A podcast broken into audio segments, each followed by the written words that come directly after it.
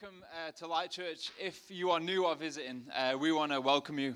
Uh, you are in the right place, and uh, we're so glad you're with us. And uh, if you are just a regular member of this church, it's so good to be together, isn't it? At the beginning of 2020, how crazy is that? A new decade. Turn to someone next to you and say, Welcome to the future. 2020. That was like the date you would use when you were younger to like signify a really, really long time in the future. You know what I mean? Like, it's on loads of like 90s TV shows, in it, where like 2020 is like the distant future. Like, we're there now. How mad is that? Um, but as, as Pat said, uh, we're going to be uh, entering a, a six week series. I'm really, really excited about this series. It's going to be called Shepherd. And uh, we're going to be looking at Psalm 23, six verses uh, for six weeks. And uh, we are going to be uh, squeezing every last bit out of this uh, passage. And it's such a good passage, and we can learn so much. And uh, I just say, I want to encourage you to try and make it to every single one of these. It's going to be a really, really good series. So, on that note, if you would turn with me to Psalm 23, and we will jump straight in. If you've not got a Bible, don't worry, I'll be reading it out. Psalm 23. It's a very, very famous passage. Lots of people uh, have written songs about it, both just in culture and also in the church. And uh, I think there's even a rap song about it. That's how well known this is. You know, when it gets to a rap song, it's like pop culture in it. Psalm 23, here we go. The Lord is my shepherd, I lack nothing. He makes me lie down in green pastures, He leads me beside quiet waters. He refreshes my soul. He guides me along the right paths for his name's sake. Even though I walk through the darkest valley, I will fear no evil. For you are with me, your rod and your staff, they comfort me. Verse 5 You prepare a table for me in the presence of my enemies. You anoint my head with oil, my cup overflows. Surely your goodness and your love will follow me all the days of my life, and I will dwell in the house of the Lord forever. So we're going to be jumping into this over the next six weeks. And uh, we're going to be looking at verse 1 today. But if you'd pray with me before we jump into this. And uh, we're just going to ask God to come and speak and for his presence to be in this place and not be my words, but his. So, Father God, I want to thank you for this church. I thank you that we can be here together. I thank you that where we gather, your presence is here, that you meet with us. That we're not just here uh, talking to a distant God, but God that is near. So, God, we just want to pray that in this service, Holy Spirit, come and have your way. Come and speak in a way that only you can speak. Come and move in a way that only you can move. God, I pray we leave this place so different than we came in, more full of your grace, more full of your love, closer to you. God, we thank you for all that you're doing. We pray over this year, 2020, that this be our best year yet as a church and as individuals. We're so expectant and full of faith, God, for all that you're going to do. In Jesus' name. Amen. So, have you ever noticed that things that you follow often shape your direction or shape your choices or your desires? You know, whether this is as simple as social media, have you ever found that if you're on social media and you are friends with someone or you follow someone and uh, they maybe start posting about fitness things and loads of people talking about the gym, you suddenly develop this desire to go to the gym? Or it might not be the gym. Some of you shaking your heads. That's okay. Okay, we relate on a different level. Maybe a load of people are posting about food, and you start seeing the food, and you're like, you ever just sit up really late at night reading stupid recipes and watching stupid videos of things that you're never going to do? Like the things that we follow shape the way we live our lives. They begin to shape our desires and the way we look at things. I remember when me and Holly were on our honeymoon we went to uh, Greece. And uh, we were on this island uh, of Rhodes. And we decided, it's quite a small island, we thought, sweet, we're going to hire a little moped. And uh, it means we're going to be able to travel around the island. And we thought it'd be a lot of fun. You know, it's like so Hollywood, in it? You're there with like 25 buttons undone on your shirt, like hair in the wind. And, and uh, don't picture that. And, uh, and, you know, so we got all the gear that we needed, jumped on this moped, and we were going around the place, you know, just nipping into town for this and going and seeing the sunset there, like, you know, like all the romantic things, all the honey. Anyway, one day we decided, we heard about this place called Old Town. And Old Town in Rhodes is this beautiful, like historic place. Like everything's really well preserved. There's uh, like loads of old churches, loads of old like monuments, all these crazy things. And it's like a like a market village type of thing.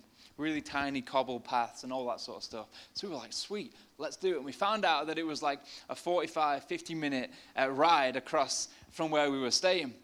So we thought, sweet, jump on the moped and, uh, you know, get all kitted out. And it was like, uh, it was the Hollywood moment, you know what I mean? Like people were crossing the road looking at us, dropping their shopping bags because we looked so cool. And uh, you know, as we were going through, as we were going through things, cars were swerving off the road because they were so taken back by just how glamorous and glorious we looked on our moped. The thing is, it's a really, really slow moped as well. It went like 30 miles an hour, especially with two of us on any hills. We were like going backwards.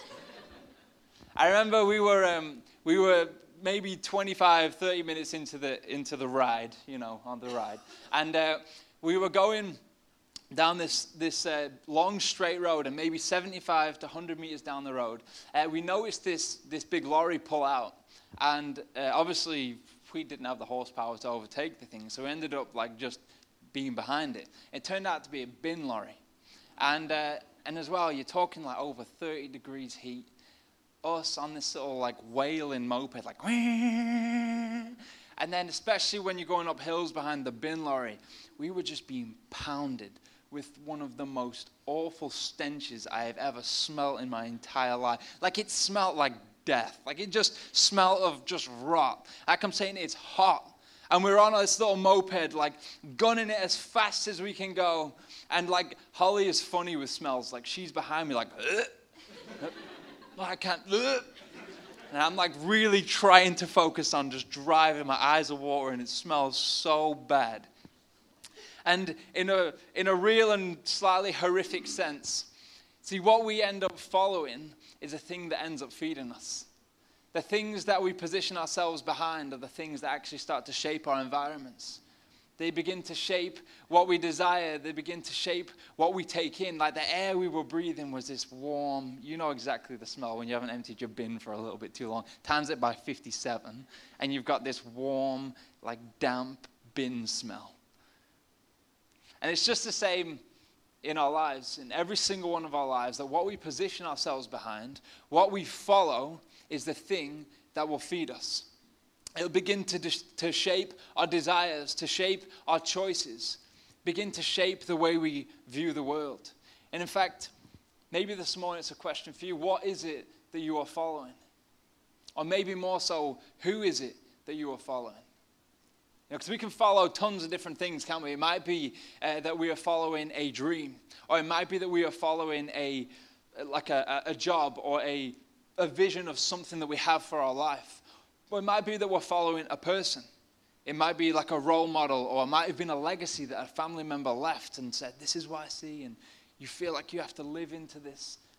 You know, the thing that we position ourselves begins to shape us. And interestingly enough, this is exactly what David is demonstrating. He's, in this passage, he's looking at the nature of who he follows. He's talking about the nature of the one that he's positioned himself behind. And he says, he calls him the shepherd. So David's beginning, uh, like a little bit of context. David is, we think he's old in this passage. So Psalm 23, some people believe that he was young and in the fields writing this because he was a shepherd at the time, and that he was. Uh, you know, he was writing from the perspective of himself, like, oh, God is like a shepherd. But actually, there's more evidence to suggest that he's old and he's actually reflecting back on his life and looking back at all that God has done in his life and he's starting to reflect on the nature of God and starting to reflect on the character of God in his life. So, actually, Psalm 23 imagine an old person looking back over their life and starting to maybe summarize or pull out these principles. So, actually, we have this really condensed, uh, like, little passage of David being like, This is who God is to me. This is the nature of God that I have experienced. See, I found this interesting. I don't know about you, but something that really jumped out to me is that David had been a shepherd, and David had also been a king. So he'd been both of these things. And yet, when he was a shepherd, it was a time in his life where he was most overlooked. It was a time in his life that he was unknown, unseen, written off, cast out. Like, if you don't know the story of David, he was the youngest in his family. His own father didn't even remember about him.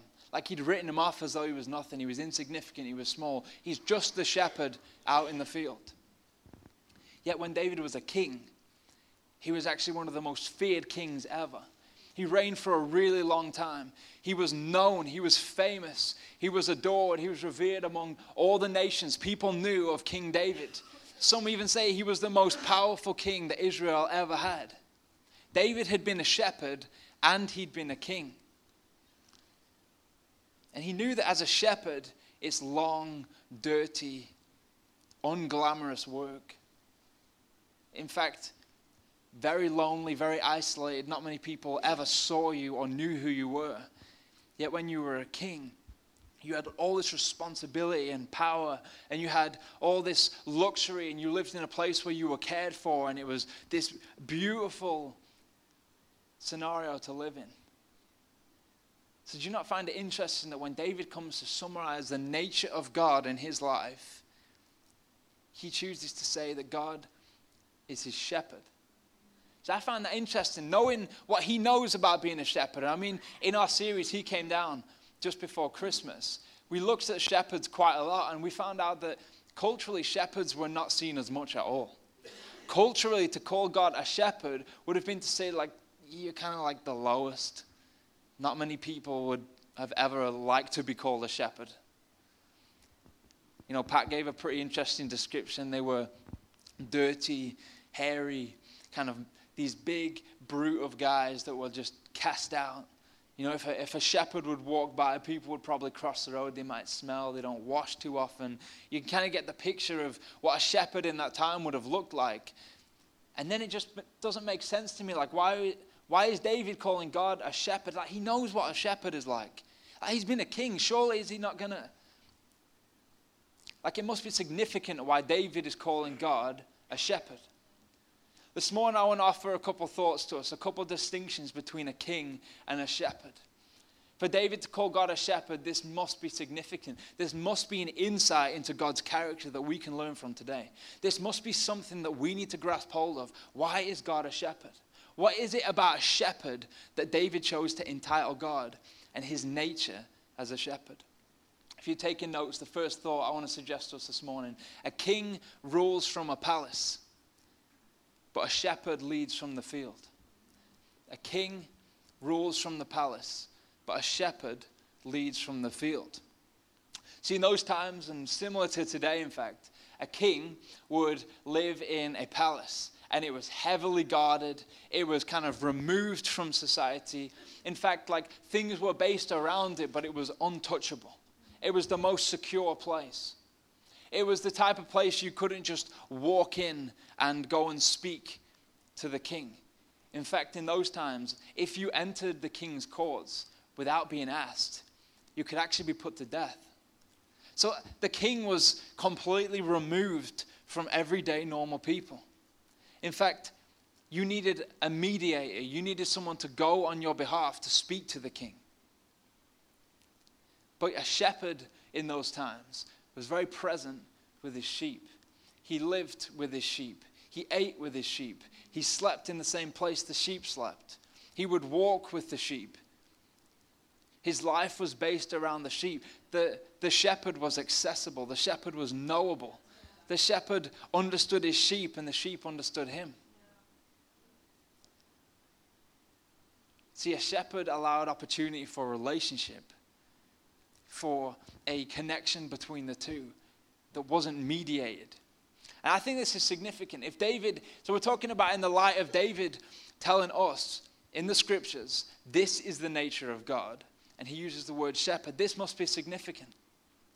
See, the nature of our God is God is a personal God. God is a knowable God. Like, hold up for a second. We're saying that the God, the all knowing, all powerful, all present, the creator of heavens and earth, the one who knows everything about you, every single hair on your head, the one that has been there from the beginning and will be there to the end, that God is knowable.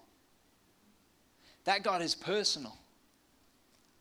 Like David's teaching us something very, very significant here that the God of heaven and earth can be known. How insane is that? That God is not a distant God. He is not a removed God. We don't worship Him from a distance, we worship Him personally. That's significant. And actually, if we look across many religions, uh, many religions in society, even like Islam, God presented in Islam is very distant. You get on your knees and you hope that He hears you. In fact, there is so much reverence that He's so far away. Yet our God is so, so near, so close. I think this is interesting. David saying, The Lord is my shepherd. Why? Because he walked with God, he knew God, and God knew him. This wasn't some mediated process whereby, like, God was over in the distance and, like, people just hoped, like, I hope, he, I hope He hears me. Like, one day I'll find out whether I can get into heaven or not. There was. Now, David's teaching us here that our God is personal and knowable. I mean, let's look at Scripture. All throughout Scripture, we see time and time again how God speaks to humanity, how God works with humanity, how God breaks into the ceiling of humanity. In fact, the scriptures themselves are just one giant demonstration of God's desire to break into humanity. One giant picture of what it looks like for God to desire a relationship with humanity. That is what the scriptures are about. It's not just a big, uh, like, painting or it's not just a big description of this faraway God that we may or may not get to meet one day. But it's actually just one big love story about a God who desperately wants relationship with his people again. I don't know about you, but aren't we thankful for a God that isn't distant? Aren't we thankful for a God that doesn't say, You have to approach me in this way and maybe I will reply to you. Maybe you will know me. But a God that says, I want you to know me. I want to be known by you. I want to be in relationship with you. I, I don't want you to just know a lot about me and, and know things that I did or things that I'm going to do, but I want you to know me, to walk with me, to, to know my shape, to know my voice. A king rules from the palace, but a shepherd leads from the field. Our God is knowable, He's personal. The second thought I have this morning is a king hears about problems, but a shepherd is in them with you. A king hears about problems, but a shepherd is in them with you. So, so often in that time, imagine uh, the king, he'd be in his palace, eating his 75 course breakfast and uh, with his big banquet table and uh, doing important things that kings did. And someone would come in and they maybe would have a meeting or something to talk about different things in the kingdom that would need fixing or things that would need addressing or things or parts that would need defending. And uh, the king would sit there and start to think about ways that uh, he could help people in the kingdom. And he would hear about these things and maybe every so often someone from that place might be able to speak to the king. You know, one of those like royal visits where like the king comes and visits and what, what do you guys need? And but more often than not, the local leaders would come and present problems to the king. And he would try and fix them from a distance. But interestingly enough, a shepherd is in the field all the time with the sheep. Like we said, he eats there, he sleeps there. When it's raining, the shepherd's where. When it's sunny, the shepherd's hut. When there's a storm, the shepherd's there to protect his flock. Whatever the weather looks like, whatever the season looks like, whatever the circumstance looks like, the shepherd walks through it with the sheep. There is never a time that the shepherd is not with his sheep. In fact, there's, there's not much you could do to separate the shepherd from his sheep. That is his job. That was what he was there to do he would journey through all these different things with the sheep. In fact, often it was dirty. Often you were going through land and it was dusty and you were looking for grass, and it was this very, very unglamorous lifestyle to live. Yet the shepherd would endure it to look after his sheep. Again, I think this is significant. David is teaching us about the nature of God. If we look at it through that lens of David saying, God is my shepherd, and what that can mean to us today. The nature of our God is that He isn't just near, He isn't just personal, but He's active, He's working. In fact, He can empathize with you. How insane is that? The God of heaven and earth is active, working, and can empathize with you. Whatever you're going through, whatever season you go through, He's there. You know, He opens doors. He works things together for good. Things that were meant in your life to pull you down, things that were meant to take you out, things that were meant for evil, things that were meant to just mess you up. God can turn them around and make them work for good. He is an active God. He isn't just knowable and near and personal, but He's moving. And He wants to move in your life. And actually, he, he wants to work things together in your life, all the things that were meant for pain, all the things in your past that you're maybe not so sure about that can come to light, or things that are maybe holding you back. He wants to take it and He wants to make it a platform for your future, a platform to help people, a platform for His glory to be shown. Our God is active and He's working, and He wants to work in your life. He leads us and He guides us. He opens doors. He works things together. Let me read this passage from Isaiah 43. It's going to be in the message version. Uh, message version. And uh, this is God's promise to you. So I want you to take this as God's voice in your ears right now. Not my voice, but these are God's words from Isaiah 43. This is what God says to Israel. And what He's saying to you today Don't be afraid. I've redeemed you. I've called your name and you're mine. When you're in over your head, I'll be with you. When you're in rough waters, you will not go down. When you're between a rock and a hard place, it won't be a dead end because I am your God, your personal God, the Holy One of Israel, your Savior. I love that. You're mine. And when you're in over your head, I'll be there. When you're in rough waters, you won't go down. He isn't just a God that wants to know you and stand there and follow you around in life and when things go tough and when things go wrong and things are upside down, it's like, yeah, I'm here. But no, He's a God that wants to walk through it with you. This is His promise. I've called your name and you're mine. And when you go through things, I will be there and it won't take you out. It might hurt, it might be painful, but I'll be there. How insane is that? That is a promise of the God of heaven and earth, the creator of the stars, the skies, the plants, everything that we see. That God says, I will be with you. That's the nature of the shepherd. That is the nature of our God. He is not a distant God, He is a personal God. He is not a dormant God, He is an active God. That's the God we get to serve. I don't know about you, but I'm thankful for a God that wants to walk through life with me. Not a God that wants to cast me off when things go wrong. Not a God that wants to throw me to the side when maybe life didn't show up exactly how I expected it, but God that says, I commit to you no matter what life looks like. Whether it's raining, whether it's sunny, I will be there. Whether it's cold, whether it's hot, I will be there. Whether things go the way you want or the way you don't want, I will be there. Whether you're sick, whether you're not sick, I will be there. Whether you're confused, whether you're hurting, whether you're broken, I'll be there. That's the God that we serve. That is his promise. I will be with you.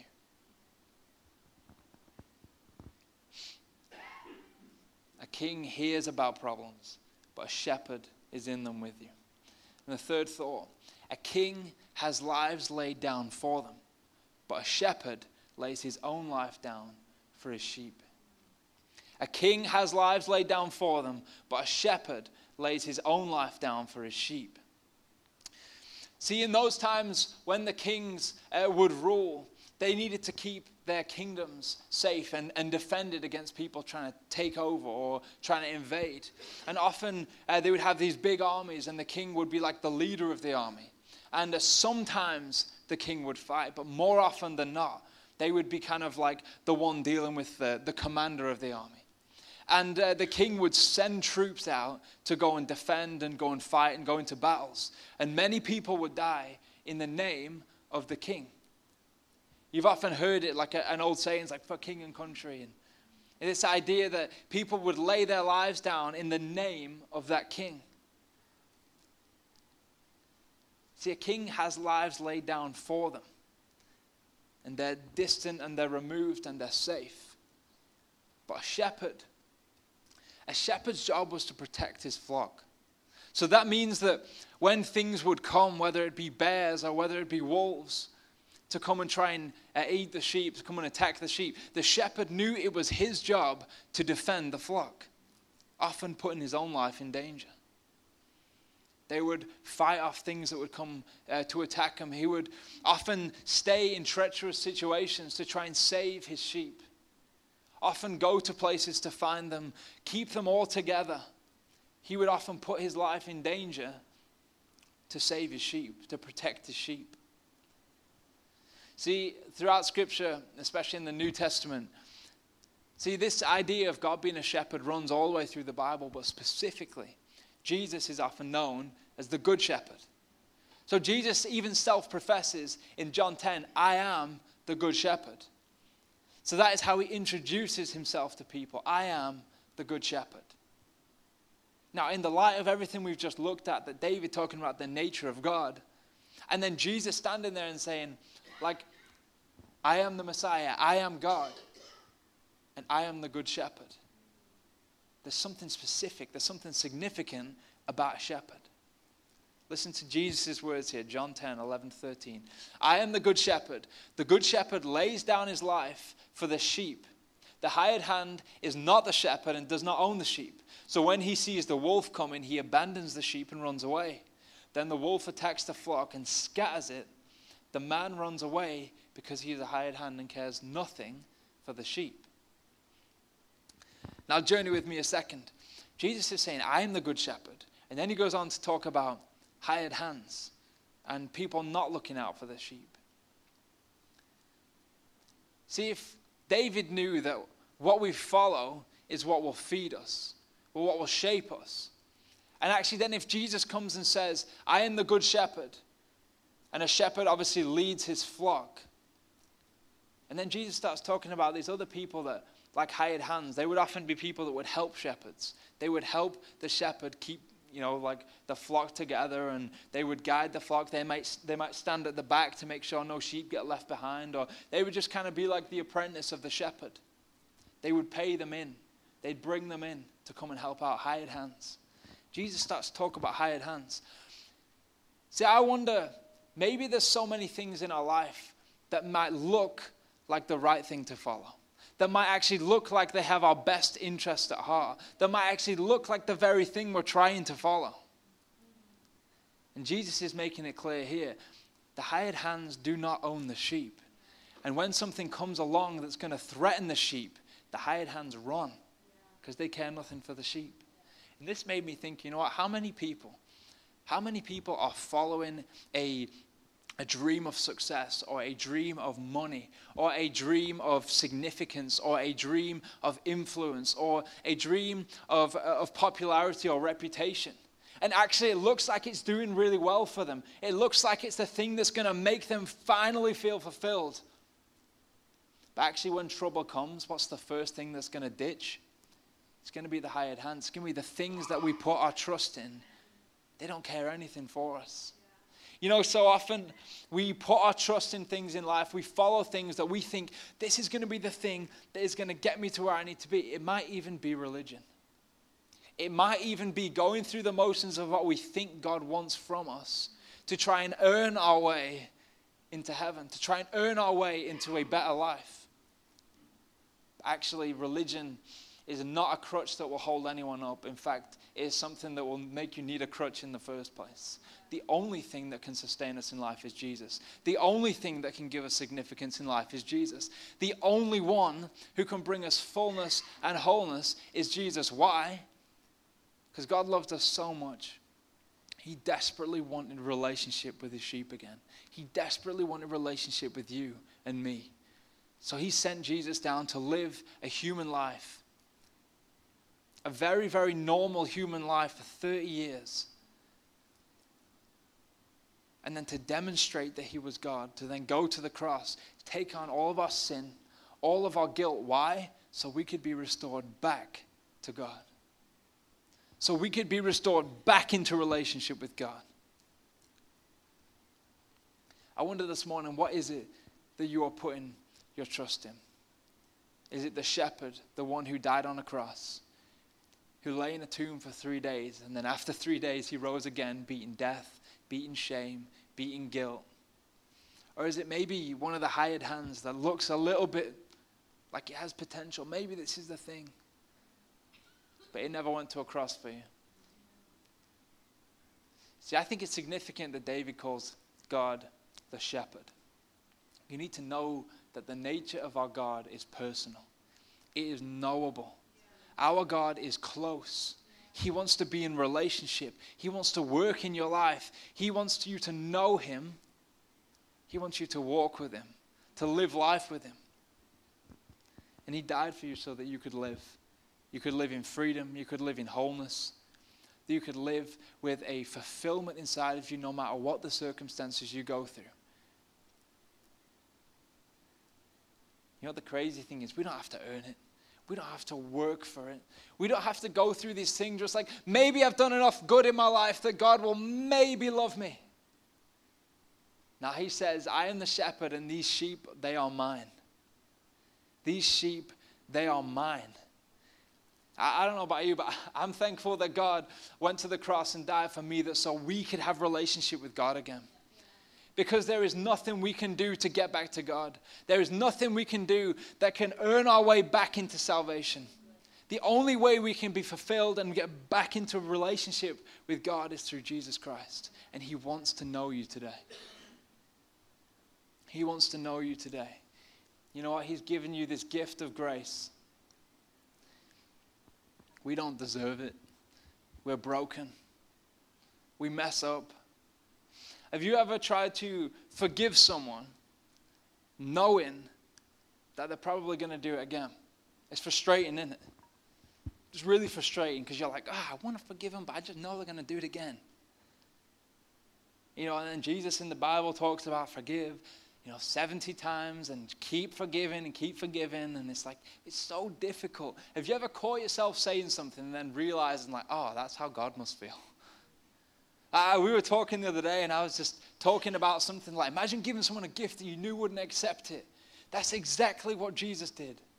He went to the cross and died for our sins, knowing fine well that people would reject him, that people would not follow him, that the gift that he gave for people, people would reject and not even take it.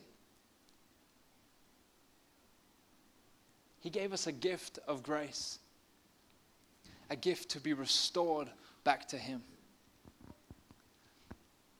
I want to invite the band up and I'm just going to close.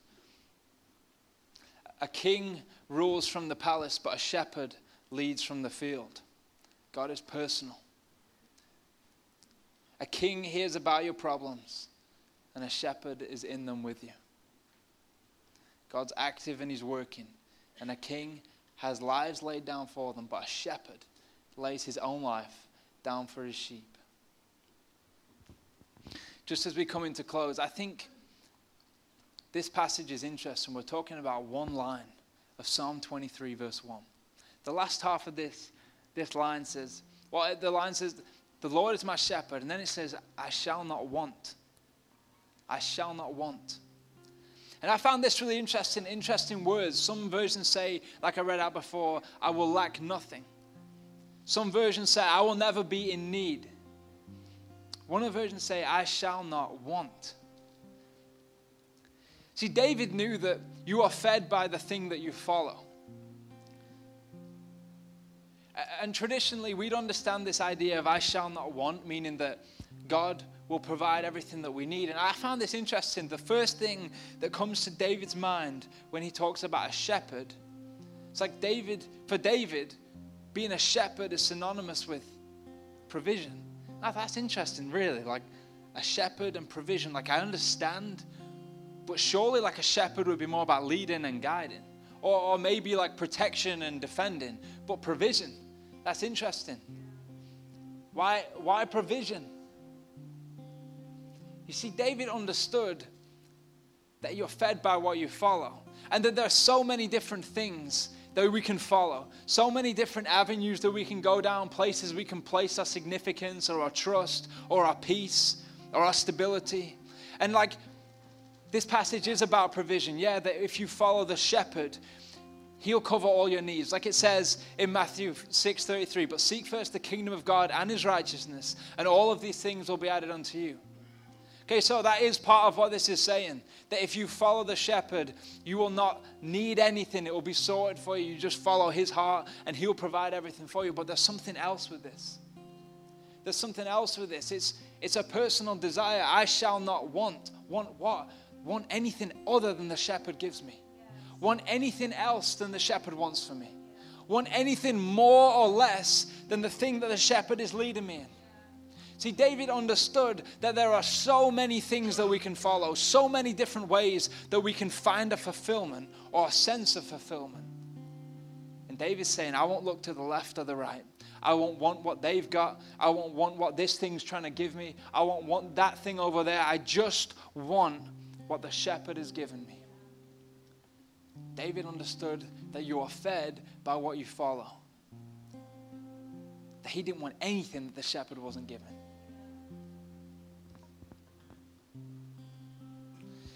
Find it interesting that this psalm, it's not written from the perspective of the shepherd. It isn't saying, and God said, I am the shepherd.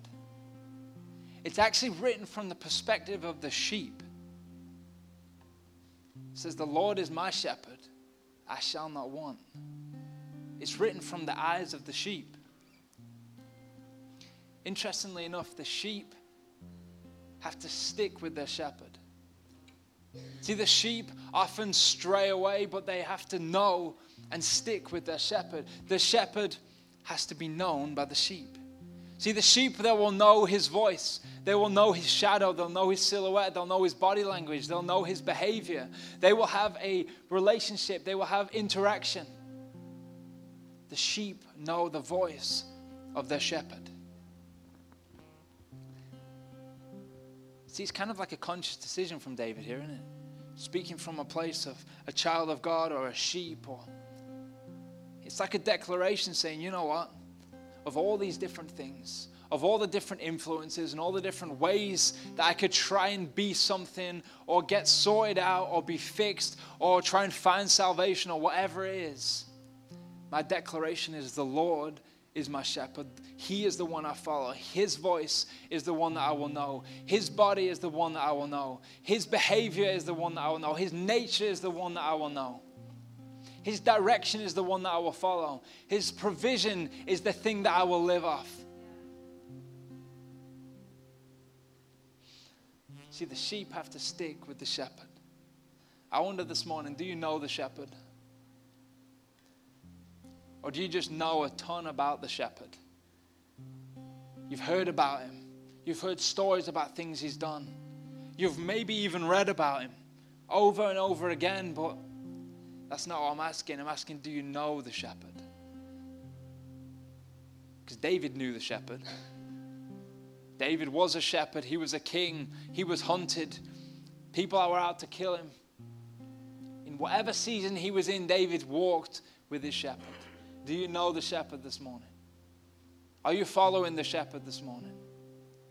It's not enough to just know about him. It's not enough to just know things that he's done. He wants you to know him, and you can know him. Maybe this is the first time you're hearing this message and you think, I need to know the shepherd. Maybe it's not the first time. Maybe you've been at this a long time and you just feel like, I don't know the shepherd. I feel like I did. I remember being in this place where I just felt so dry. I felt like I knew so much about this guy, Jesus. I know everything that he did, and I knew what he was like, and I heard about what he was like with other people. And I'd speak to people, and I'd, I'd just see the glow on their face where they'd, they just met Jesus. And I just remember thinking, I want that. I don't want to just know about him, I want to know him. I want to walk with him. I want to be in relationship with him. And we can. He wants to know you. We have to choose him. I want to offer an opportunity for a couple groups of people. You know, when we preach messages, they're no good just staying as knowledge. That's why we do these things at the end where we get people to respond. Not because I care about necessarily how many people put their hands up or eh, it's, it's, some metric of success. It's not about any of that. This is a moment between you and God. It is an outward expression of an inward decision. That's why we offer these times at the end. It's an application. It's a moment for you to draw a line in the sand and say, okay, let me put it into action. Like James says in the Bible, be doers, not just hearers. These appeals at the end aren't for anything other than that. Let us be a people of doers. So I want to offer some opportunity for you to do some doing. Maybe you're in here and you've heard this message. And I've maybe given you a glimpse of the shepherd. But I'd love to create an opportunity for you to meet him for yourself, to meet him maybe for the first time. So, or maybe it's a recommitment. You've once known him and you just need to know him. You've not been following and you need to follow him. That's the first group of people. The second group of people, maybe you've been at this a while and you, like a sheep, have gone astray. You've walked off the path. Maybe not in, a dramatic sense. You're still following, but you're kind of just like figuring stuff out on your own, and you're just like a little weird sheep, just walking around on your own, eating a bit of grass here, trying to figure stuff out. And it's a time to just get back into the flock, get back into line with the shepherd. If either of those of you are in a minute, every head bowed and eyes closed. I want to give you an opportunity to follow the shepherd again. So if either of those are you, you want to meet him for the first time, or you want to fall back in line with him, after three, I want you to raise your hand. Outward expression of an inward decision. After three, one, two, three. Amazing. So good. So good. You keep putting your hands up. Incredible. You can put your hands down. Just another few seconds. If that's you this morning, you know you're walking outside of where you should be. Amazing. You can put your hands down. Lord Jesus, we thank you that you are the Good Shepherd, that you are a personal, knowable God. God, I thank you that with you all of our needs are provided for, that you will always look after us. But God, I just want to thank you for the fact that you want to walk through the dirt with us, that you want to walk through the pain with us, you want to walk through the various seasons of our life that we go through. God, I want to just lift up that first group of people that responded and said they wanted to be introduced to the shepherd. They want to know you for themselves. God, I pray right now that you would just take the hand as they reach out, as they just long to meet you, God. I pray that this would be a day where they are reunited with their Creator, reunited with the one who gave them purpose, who gave them breath in the first place. God, we worship you for that decision. We thank you that today is a day that salvation has come to this place. And God, for that second group of people, Holy Spirit, right now, I pray that you would convict in them the things that have been pulling them away. Maybe it's been the hired hands. Maybe it's been the things that have maybe just looked like it's supposed to have been the right thing, but it just wasn't you. God, I pray that we would fall back in line with the Good Shepherd today. That we would fall back in line with your hand. We would fall back in line with your shadow. That we would know your voice. That we would know the way that you move God, we just want to know you again. I pray for every person in that second group that just responded. I pray today that today is a day that marks the beginning of this year, of 2020, a year of your presence, a year of your leading. God, we thank you. We just declare right now, as Light Church, that you are our shepherd. And we want nothing that does not come from you. We want nothing other than all that you give. Jesus, we thank you. As we just worship, I pray, God, that you would speak to us. In Jesus' name, amen.